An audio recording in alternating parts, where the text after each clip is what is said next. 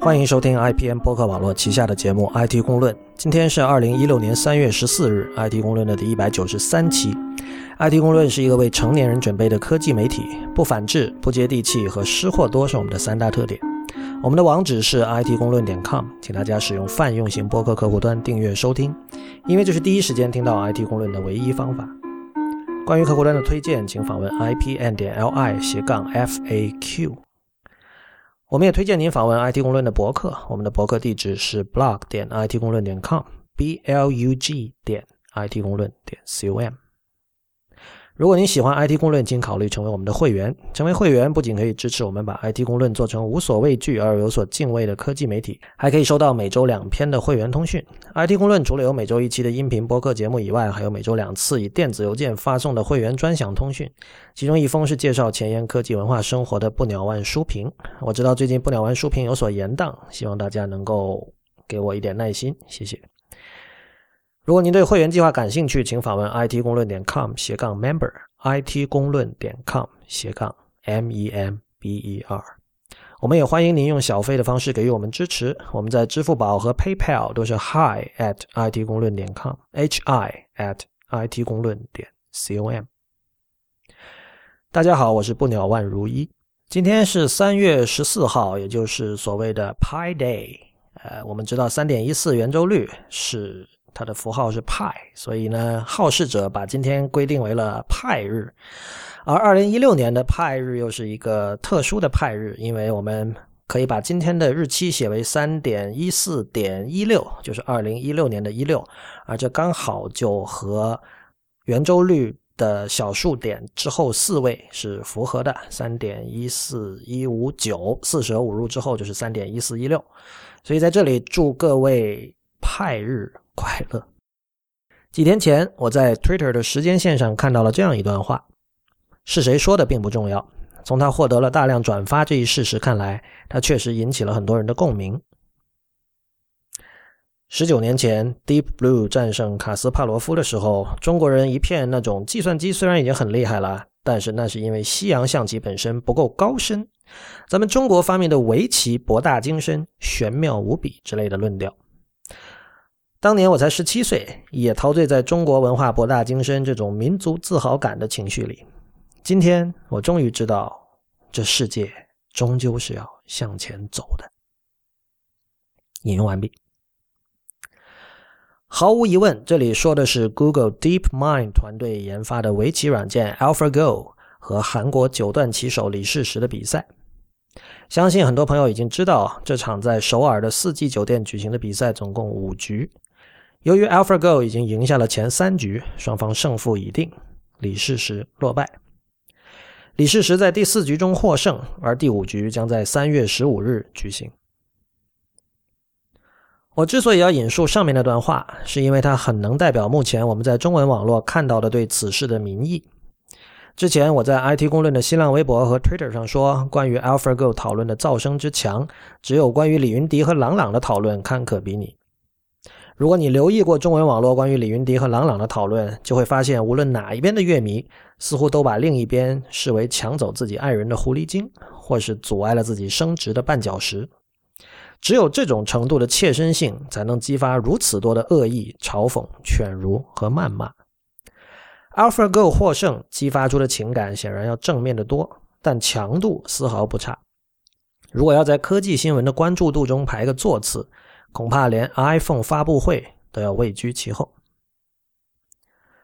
这场比赛的时机非常凑巧，人们对于人工智能的兴趣，正如对于虚拟现实的兴趣一样，在过去两年中被逐渐重新点燃了。大家当然熟悉 Spike Jones 导演的电影《Her》，其中由 Scarlett Johansson 配音的人工智能存在，令人印象深刻，也满足了宅男们拥有一个二次元女朋友的幻想。发明“人工智能”一词的已故电脑科学家 John McCarthy 曾经说过：“只有在人工智能运作的不好的时候，人们才会想得起使用人工智能这个说法。”在 IT 公论里，我们曾经多次提到过，如今已经运作的相当完善的一种人工智能，也就是 Google Now。Google Now 和我们直接沟通的界面是一套类似 Siri 的语音识别和助理系统。但谷歌真正的强项在于它从邮箱、地图到日历这一套无所不包的产品线。有了 Gmail 这个杀手锏，谷歌掌握了你的行为以及日程相关的许多细节，而 Google Maps 则是地球上最多人使用的地图系统之一。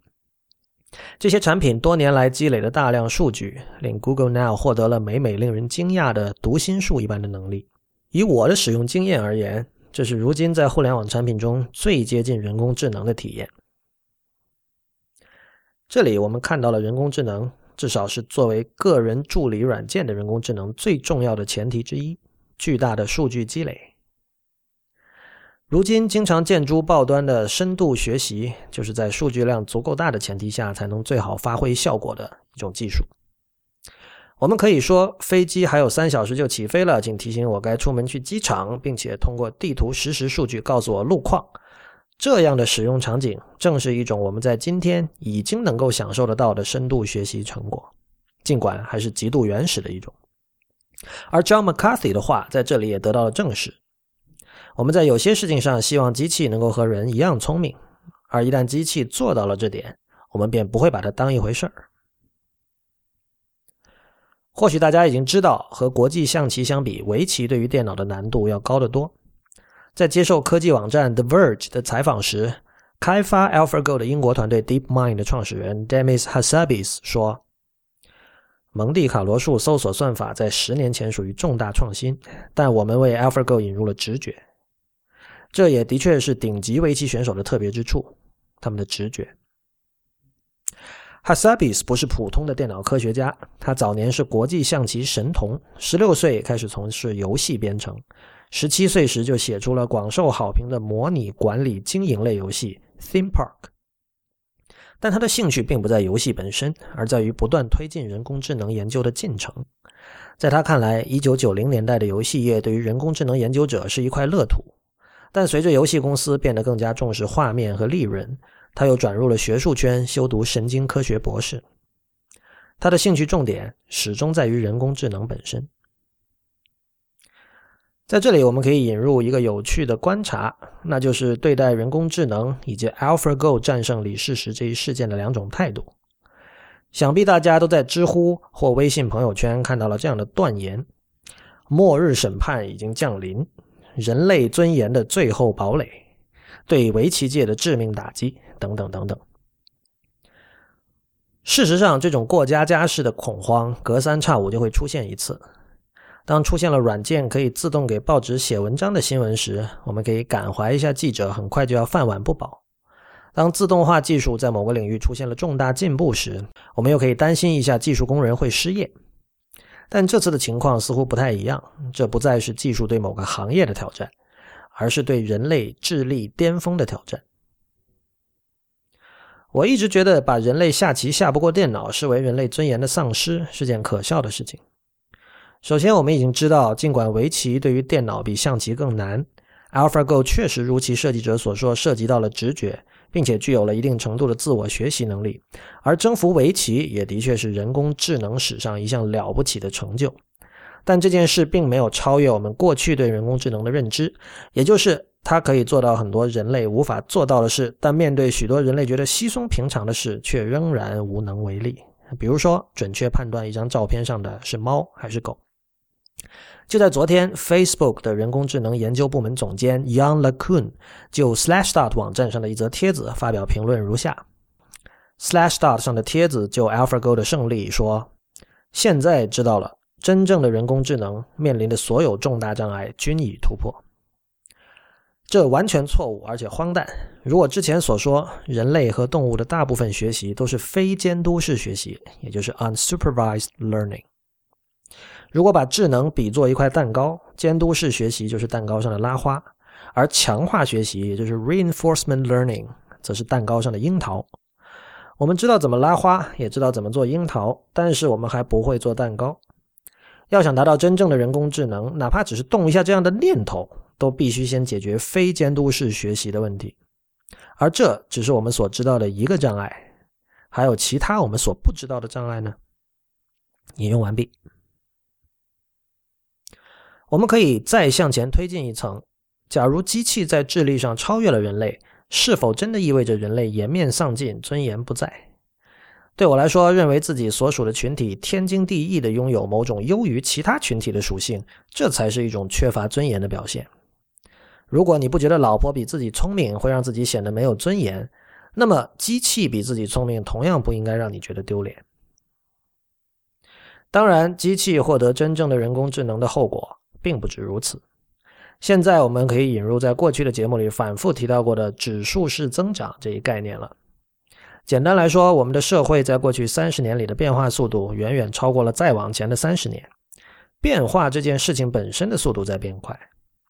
一年多前，Tim Urban 在 WaitButWhy.com 这个网站上写了两篇著名的关于人工智能的科普文章，用很多直观的图表说明了这点。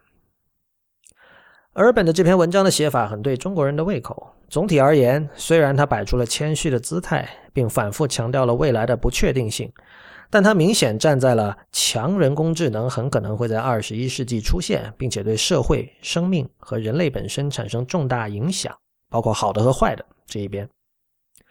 可以想象，他对于 Ray Kurzweil 的基点论表现出了热衷，以及他并非科学家和工程师这一事实，势必会让他成为部分职业人工智能研究者和科学家的笑柄。我们对待技术的态度的确暧昧。一方面，人工智能威胁论以及任何想象力过于奔放的论述都很容易遭到科学和技术界的反感，斥之为文科生的意淫；但另一方面，有一派技术人又忙不迭地为机器唱着赞歌。在二零一五年八月三十一日的 IT 公论不鸟万书评 AI 还是 IA 里，我写道：根据我在中文世界的观察，在人与机器的讨论中，有相当一部分人似乎非常乐意站到机器一边。或许呢，意味着他们心中的某种酷与前卫；或许那只是人的价值在中国不受重视的一种表现。在某一个知乎答案里，我写过，目前中国的主流价值观是蔑视人。比如，很多人喜欢飘在空中俯视官场争斗、布局、摊牌、博弈，人永远是棋子，这个 too young，那个 too simple。比如，很多人喜欢告诉你事实真相。稍微露出一点点看不惯事实真相的思维和行为，立即被他笑成狗。可是事实真相难道不是人做出来的？不相信精神的力量，动辄斥之为中二。挺过了多年低线生活苦日子，见不得有人要为人找回一点尊严，见到了就是矫情和装逼。如果你对人工智能和机器人学的历史没有太多兴趣，只想知道《Machines of Loving Grace》这本书里有什么值得记住的道理或训诫，那么就是以下这段。我最初意识到 Doug Engelbart 和 John McCarthy 对电脑技术的目标有着截然不同的看法时，AI 和 IA，也就是 Intelligence Augmentation，智能对智能的强化，这两种视角之间内涵的张力令我困惑。它们显然是一种二元对立的矛盾。这个矛盾的答案很简单，解决方案恰恰存在于 Bill Duval、Tom Gruber、Adam Chayer、Terry Winograd 和 Gary Bradsky 这些工程师与科学家做出的每一个决定当中。他们全都有意识地选择了以人类为核心的设计，这是和我们相关的试体，和我们相关，和我们即将创造的世界相关。引用完毕。这时，我们可以回头再看一遍，在本期节目开头我所引用的，在 Twitter 上看到的那段话，重新读一遍。十九年前，Deep Blue 战胜卡斯帕罗夫的时候，中国人一片那种计算机虽然已经很厉害了，但是呢，是因为西洋象棋本身不够高深，咱们中国发明的围棋博大精深、玄妙无比之类的论调。当年我才十七岁，也陶醉在中国文化博大精深这种民族自豪感的情绪里。今天我终于知道，这世界终究是要向前走的。或许世界在向前走，但说出这番话的老兄，从迷恋民族自豪感过渡到了迷恋技术决定论。他到底有没有向前走，倒是一件值得思考的事。在今天节目的最后，我想向大家推荐之前在 IT 公论里提到过的网络剧《Horace and Pete》。在那集节目里。我对喜剧演员 Louis C.K. 把该剧以无 DRM 的形式在网上单独售卖的做法表示赞赏。但直到昨天，我才有空看了他的第一集。Horace and Pete 是一间开了一百年的酒吧，由一代代同样名叫 Horace 和 Pete 的人勉力经营着。酒吧做熟客生意，保持着一份尊严，但很难说是什么赚钱的生意。有一天，Horace 的妹妹提出要发起诉讼并卖掉酒吧。他带着一名衣着光鲜、深谙现代社会规则的律师前来谈判。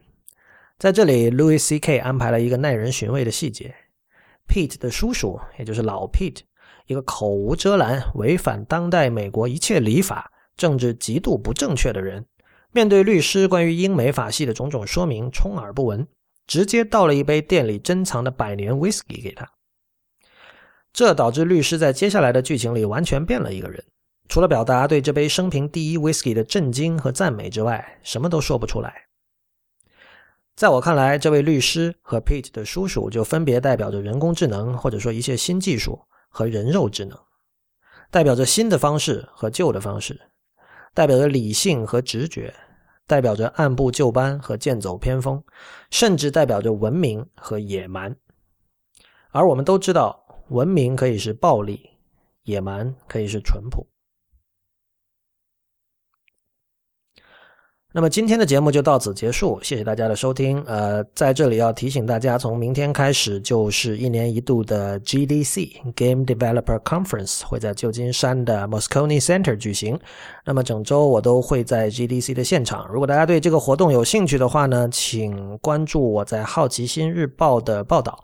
好奇心日报的地址是 qdaily.com，q d a i l y 点 c o m。同时，我们知道下周一三月二十一号是苹果的新品发布会。那么这次已知苹果会发布十寸的 iPad Pro，换句话说，也就是 iPad Air 2的升级版，以及四寸的 iPhone。这两个都是我本人非常关注的产品。那么这次苹果发布会的具体时间是三月二十一日美西时间三月二十一日周一上午的十点，也就是北京时间周二。凌晨的一点，请有兴趣的朋友关注。